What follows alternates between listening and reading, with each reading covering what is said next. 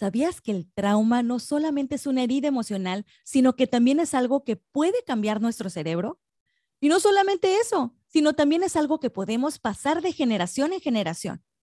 Hoy nos acompaña el doctor Edilberto Peña de León y nos va a platicar acerca de qué es esto del trauma, cómo lo identificamos y cómo podemos solucionarlo. Bienvenidos a este nuevo episodio de Lo que mamá no te dijo. Comenzamos.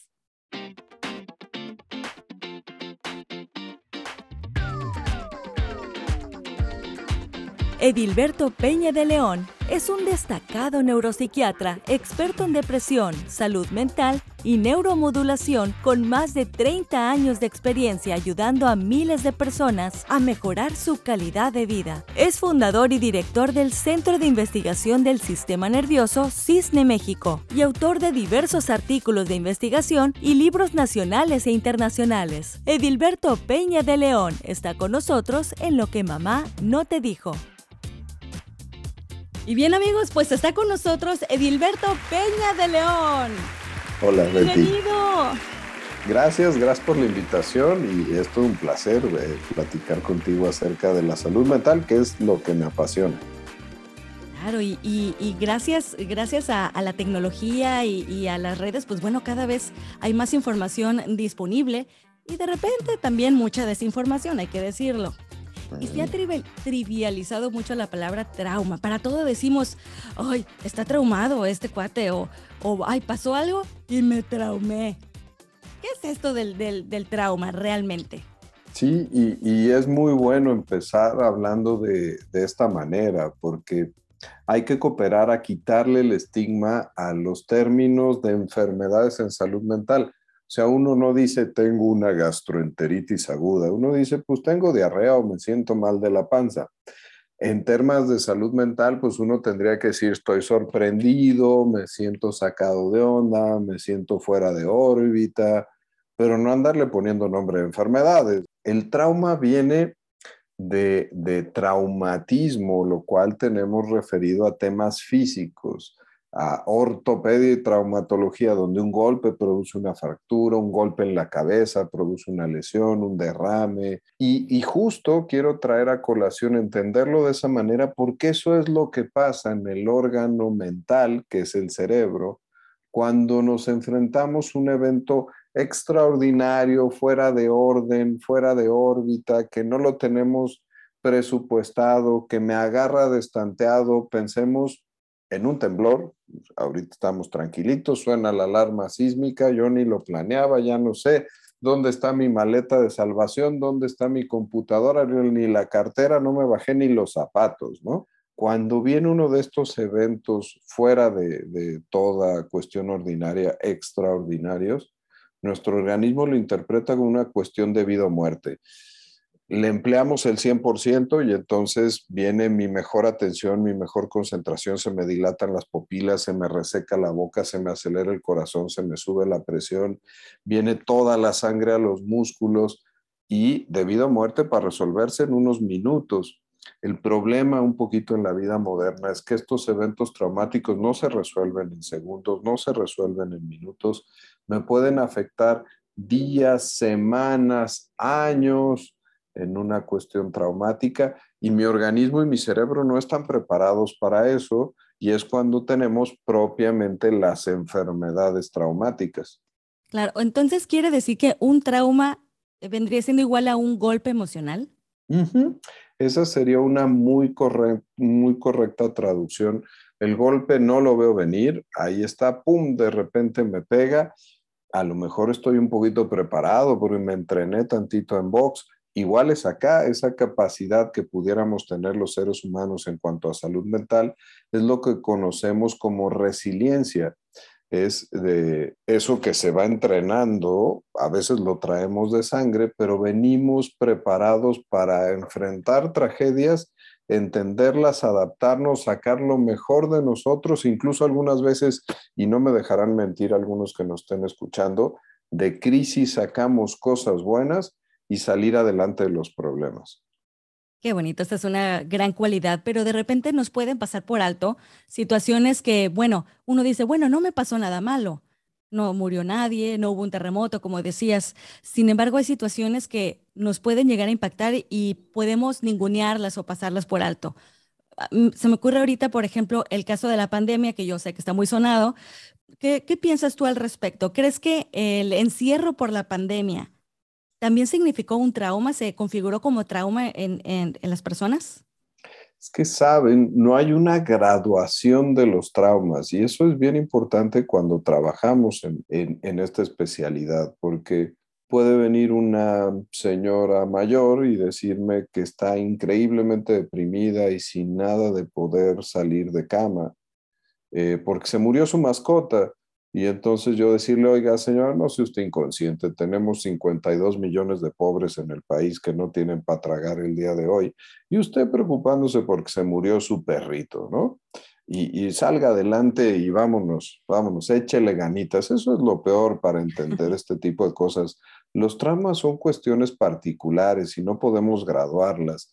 Y ahora que ponías el ejemplo de la pandemia, puedo yo sufrir exactamente lo mismo que mi compañero de trabajo, que ganamos lo mismo, que tenemos el mismo número de años de casados, y a lo mejor mi compañero hizo una depresión tremebunda, horrorosa, donde no pudo salir adelante, y yo me adapté, me fui del trabajo, vi que este trabajo no tenía suficiente para salir adelante, puse un negocio y ahora me va increíblemente bien, ¿no? Y el trastorno de estrés postraumático, el evento de malestar y de ansiedad y de revivir todo el tiempo el evento traumático, tiene que manifestarse hasta 3 meses después de que pasó y de que se detuvo el evento traumático. Si el evento traumático es la muerte de mi madre, pues toda su agonía pudo haber sido un evento traumático, pero hasta que fallece mi madre, es que ya puedo contabilizar yo ese periodo de 3 meses. Lo estoy reviviendo, evito las situaciones asociadas al evento traumático. Si a mí me secuestran en un cajero automático en la avenida de acá afuera, yo evito todo y tengo una conducta de descontrol, de ansiedad, de crisis de pánico, casi, cada que veo un cajero automático. Tengo pesadillas, tengo la revivificación como si estuviera en el mismo evento traumático, no como alguien que está ya meses después y lo está platicando. A esto es a lo que se le llama estrés postraumático. Y bien importante decirlo así porque ahora con la pandemia o los temblores dicen, es que las personas están desarrollando estrés postraumático.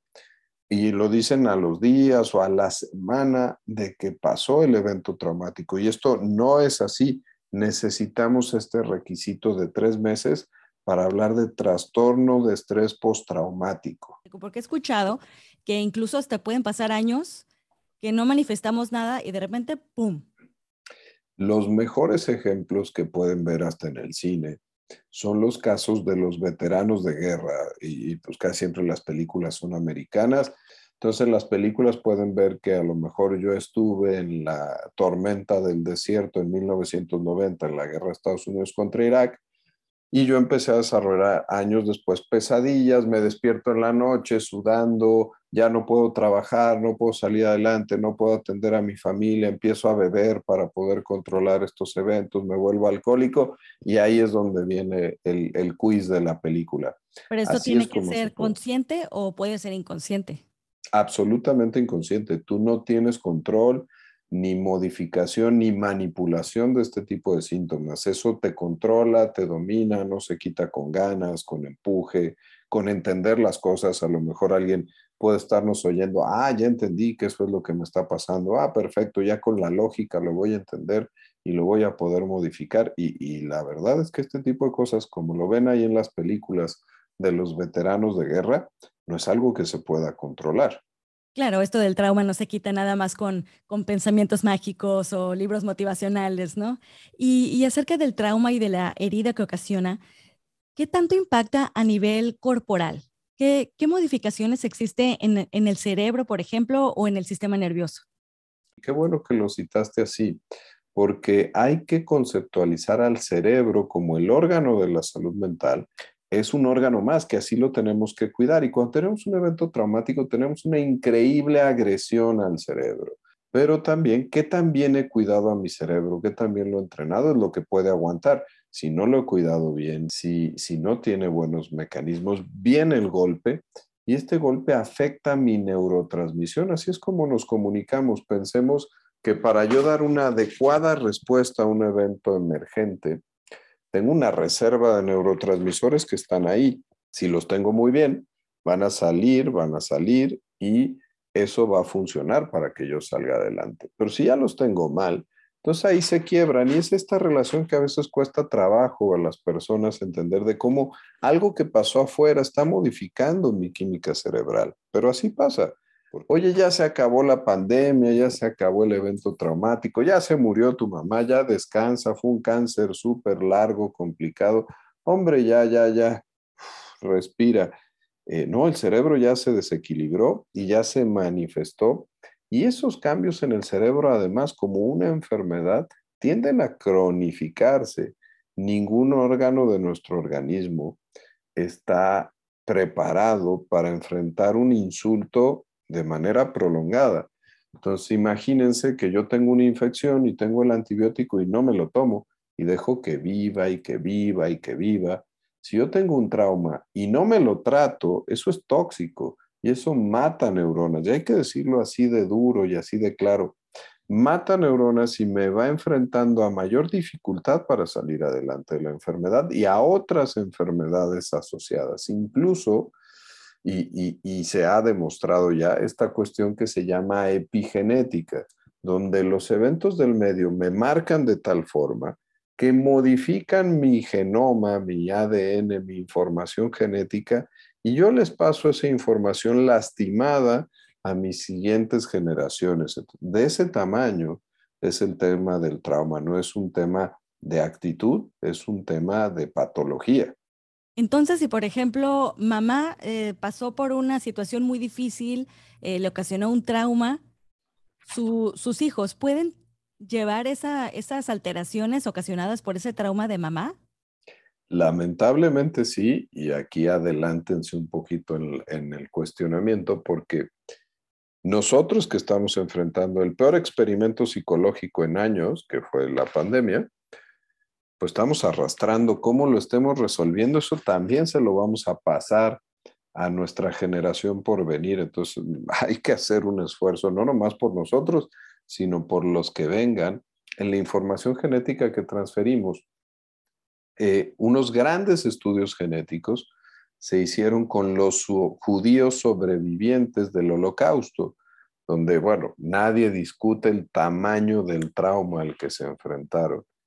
Y los cromosomas y la información genética de esas poblaciones estuvo drásticamente modificada por las siguientes 3 generaciones. O sea, tardaron. Yo fui hijo de un sobreviviente del Holocausto, pero la vida no me trató tan mal. Yo todavía mi química cerebral, 2, 3. Mis hijos, un poquito menos. Mis nietos, pues ya 2, 3 y ya por ahí la empezarán a salvar. Pero esas alteraciones en los cromosomas, si ya me trato bien y me voy al psiquiatra y me dan medicinas y hacen todo lo que se tiene que hacer, apenas empezaré a jalar de regreso en 3 generaciones.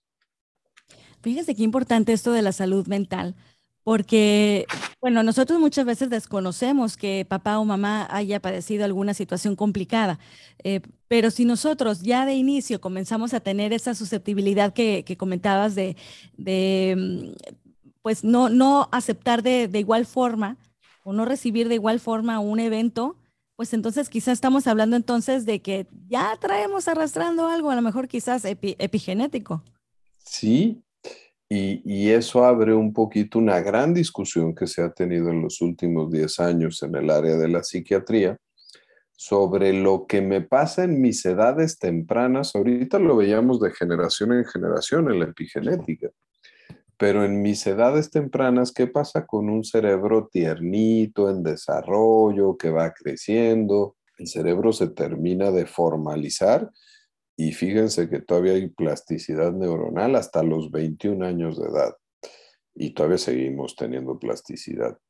Pero si me agarra un evento violento, traumático, ya sea abuso físico, psicológico, sexual, en una edad altamente temprana, eso modifica en forma exponencial mis posibilidades de tener otros padecimientos de salud mental en el resto de mi vida. Llámese depresión, ansiedad, esquizofrenia, trastorno bipolar. Cuando tú comparas en investigación poblaciones de los que han sufrido trauma temprano contra los que no sufrieron trauma temprano, las estadísticas son dramáticamente diferentes.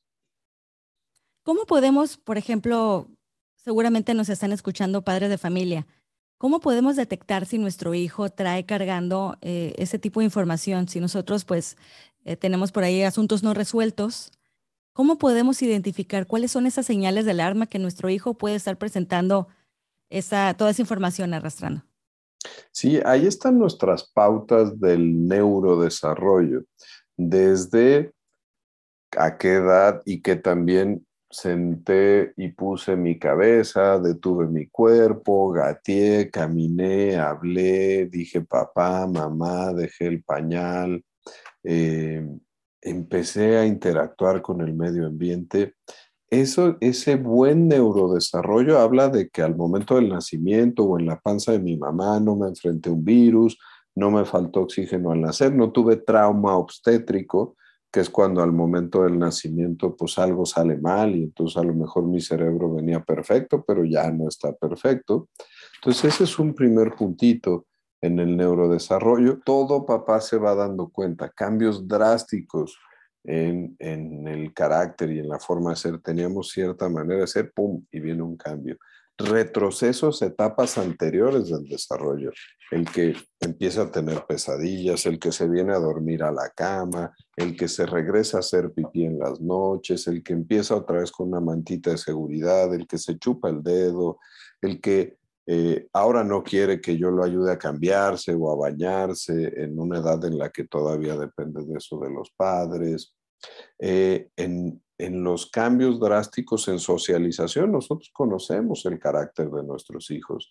Cuando eso se modifica, cuando se vuelven huraños, cuando están mucho más irritables. Los niños no manifiestan la tristeza. Es muy raro que un niño nos diga que están tristes, pero sí lo manifiestan con irritabilidad y con enojo y con intolerancia. Y ya nos vamos un poquito a la adolescencia y ahí ya tenemos el debut con abuso de sustancias, la necesidad imperiosa de ser impulsivo en apuestas, en cosas fuera de lo común como temas extremos, en la sexualidad, en las adicciones como cigarro, tabaco, alcohol. Ese tipo de cosas pueden manifestarse en una voracidad que de repente es como muy clásica, y el gusto por temas a veces muy, muy dispares que no van en el desarrollo y que de repente pues salen de lo habitual con nuestros hijos. Ahí también hay que apelar a este sentido común y este olfato. Hace rato que mencionabas acerca del momento de nacer. ¿La violencia obstétrica puede tener un impacto en el bebé de que nazca con algún trauma? Sí, y por eso todos los que nos dedicamos a temas de neurodesarrollo, siempre en nuestros interrogatorios y en nuestras historias clínicas nos detenemos un rato, que a veces son 5, 10, 15 minutos. Oye, ¿cómo fue el parto? ¿Cómo fue el embarazo? ¿Fue un tema planeado, deseado? ¿Hubo ninguna infección? ¿Hubo una urgencia? ¿Se desprendió la placenta? ¿Te anestesiaron porque estabas muy mal? ¿Convulsionaste? La preeclampsia, que por ahí a lo mejor alguno ha escuchado que puede pasar. ¿Hay problemas renales en el embarazo?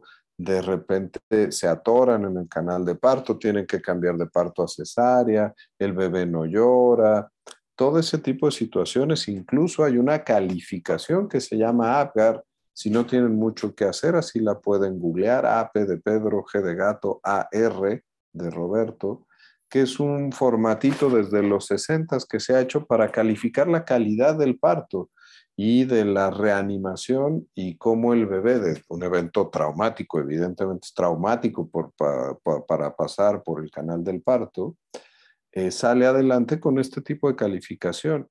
Sí, y es que muchos doctores se enfocan básicamente en lo que es si tardó mucho tiempo en nacer, situaciones como preeclampsia, pero situaciones estresantes durante la labor de parto, vaya, que la mamá haya estado estresada o que el trato médico no haya sido precisamente el mejor, ¿esto también tiene un impacto en el bebé? Sí, se han hecho cohortes de seguimiento, sobre todo con mamás que de repente se quedan sin su pareja durante el embarazo o que sufren violencia o que tienen una adicción durante el embarazo o un evento traumático. Y la evolución de esos bebés sí es estadísticamente diferente. Claro que aquí no podemos caer en la simplicidad, entonces vamos a cuidarnos de todo. La vida es una serie de acontecimientos que pueden llevar a eventos desafortunados. La mejor moraleja que tendríamos que aprender en unos temas como estos de trauma es la detección y la atención temprana de las situaciones traumáticas. A lo mejor yo no puedo evitar que haya un accidente de coche, pero sí puedo trabajar, ver, adelantarme, tener una atención psicológica, incluso hacer una resonancia magnética y ver que todo haya quedado bien en el órgano del cerebro, ahora en una mamá que está gestando y que lleva un bebé con un cerebro tiernito adentro, ¿no? Entonces, este tipo de situaciones cada vez tenemos que permearlas más en la cultura de la sociedad para que, pues, si se pueden evitar los que se puedan evitar, pues sería maravilloso. Pero cuando pasen, los detectemos y los atendamos rápido. Claro, y qué importante es que se difunda esta información porque no es algo que esté considerado como algo que puede impactar tan profundamente en un individuo, ¿no? Algo como pues, el estrés durante el embarazo, el que tenga un parto respetuoso, pues, la primera infancia, formas de educar muy arcaicas, digamos, ¿no? Por ahí la famosa frase de la letra con sangre, ¿no? ¿O cómo era? Con sangre entra. Sí. O la chancla voladora de las mamás. La chancla voladora tan arraigada, ¿no? La cultura latina. Y tantas cosas, ¿no? Finalmente, de alguna u otra forma salimos adelante, pero... Y los que dicen, no, pues yo salí bien, ¿no? A mí no me pasó nada. Pero bueno... Define bien, ¿no?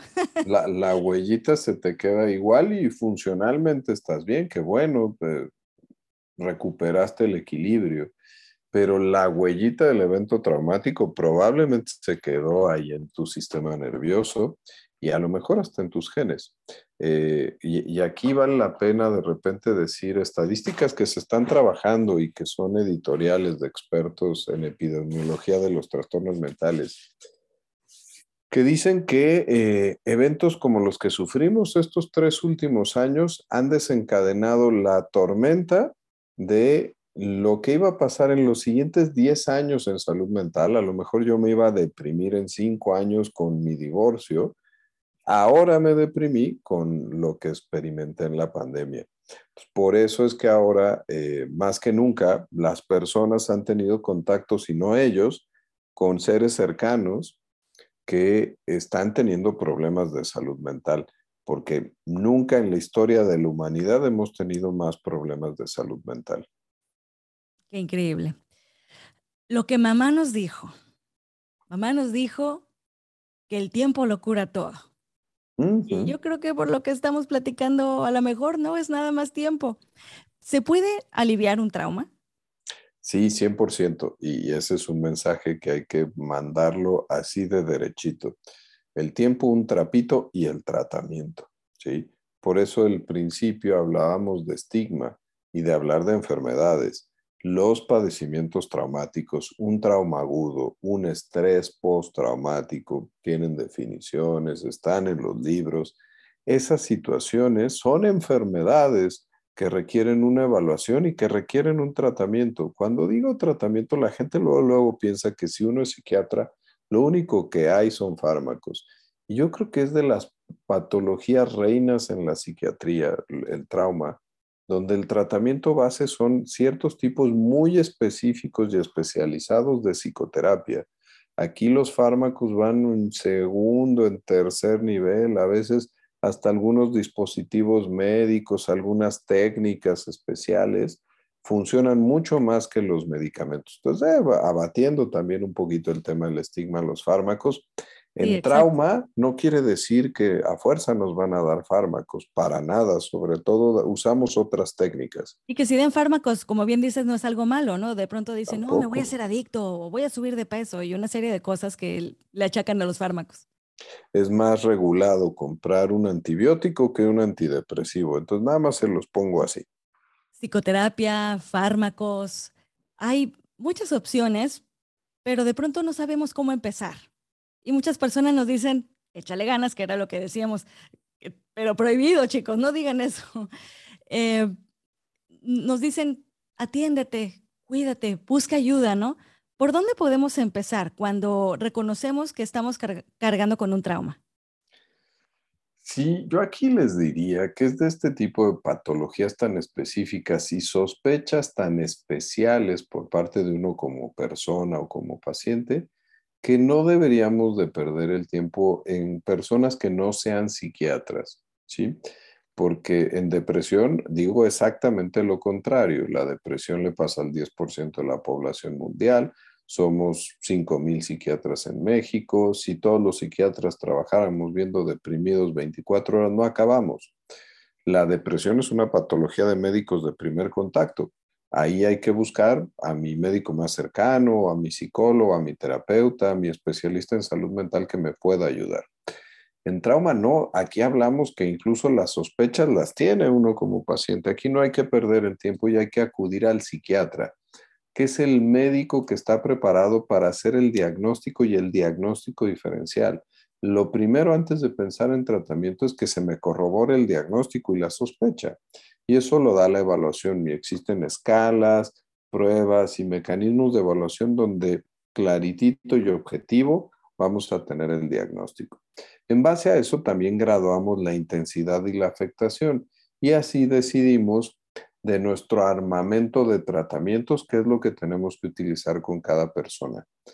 Me gusta decir psicoterapias porque no existe una sola manera de dar terapia. Muchas personas consideran que si el terapeuta que le ayudó a salir de la depresión del divorcio a mi comadre, pues es el que me tiene que ayudar a mí cuando tengo déficit de atención. Y pues no, ese no es el tipo. Hay muchos tipos, más de 30 escuelas de psicoterapia y cada una sirve para cosas diferentes. En trauma partimos de la terapia cognitivo-conductual hacia el EMDR, que es la terapia centralizada en la sensación de trauma y en la rehabilitación, hacia otras de terapias declarativas, donde se favorece el estar hablando en un ambiente controlado y sistemático del evento traumático, cuestiones de neuromodulación, donde con estimuladores eléctricos súper chiquitos, estimuladores magnéticos muy inocuos y seguros, modificamos la estructura del cerebro para poderse reconectar después de una agresión tan terrible como un evento traumático, y medicamentos con una cuestión súper especial. Uno diría, bueno, pues la ansiedad es básica en el trauma, entonces seguramente el Ribotril, el Tafil, el Valium son buenísimos para eso. Aquí, si utilizamos esta familia que son benzodiazepinas, estas perpetúan el evento traumático, lo fijan y lo hacen más difícil de tratar. Entonces, igual, pacientes que deciden por su cuenta tomar tratamiento, muchas veces aquí es de esas enfermedades donde más la riegan y más difícil nos la ponen en el tratamiento. Y es que el problema es que vivimos en una sociedad en la que si pedimos ayuda, pues somos vistos como débiles o sentimos que vamos a ser vistos como débiles. ¿Qué mensaje le darías a las personas que piensan, ay, no voy al psiquiatra porque no estoy loco? ¿O qué van a decir si voy a terapia? ¿Qué mensaje les darías el día de hoy? Uno, y lo mencionamos durante la charla, las cosas malas pasan. Entonces, todo aquel que dice, bueno, pues es que a mí he tenido la suerte de que no me ha pasado nada malo, pues no es ninguna suerte, seguro te va a pasar, lástima, ni modo. Y que esta cadena de eventos desafortunados pueden ser disparadores de situaciones de salud mental. Hoy hablamos de trauma, pero pensemos que hablamos de depresión, de ansiedad, también esos pueden ser disparadores. Y estas son las patologías que deterioran más la calidad de vida de las personas, más que el cáncer, más que el Alzheimer, más que la esclerosis múltiple. Lo que más le pega a la calidad de vida de un ser humano son las patologías de salud mental. Entonces, es una tontería pensar de esta manera y no acudir al médico especializado, que es el psiquiatra o el grupo paramédico de ayuda en salud mental, que son los terapeutas, los consejeros, los trabajadores sociales, que es todo ese grupo que también trabaja junto codo con nosotros para los temas de salud mental. No es ningún tema de debilidad, es un tema de adecuada conciencia, de conocerme, de leerme en los términos que tienen que ser hechos, de detectar cuando estoy afectando mi funcionalidad y la de mi sistema, mi familia, mi entorno, mi trabajo, mi pareja, mi escuela, mi sociedad, y que esto se puede detectar tempranamente y tratar igual de exitoso que en otros ámbitos de la medicina. Si esta semillita la sembramos hoy, ya hicimos una muy buena chamba. Claro, no hay que tener miedo ni vergüenza. Finalmente es nuestro derecho ser felices, vivir una vida plena, no nada más para nosotros, sino también para las generaciones que están por venir. Sí, cuidar nuestra salud mental nos cambia a nosotros y nos cambia al entorno, al sistema, a la sociedad y hasta nuestra descendencia. Bien, pues con esto nos despedimos, Edilberto. Muchísimas gracias por acompañarnos en nuestro programa.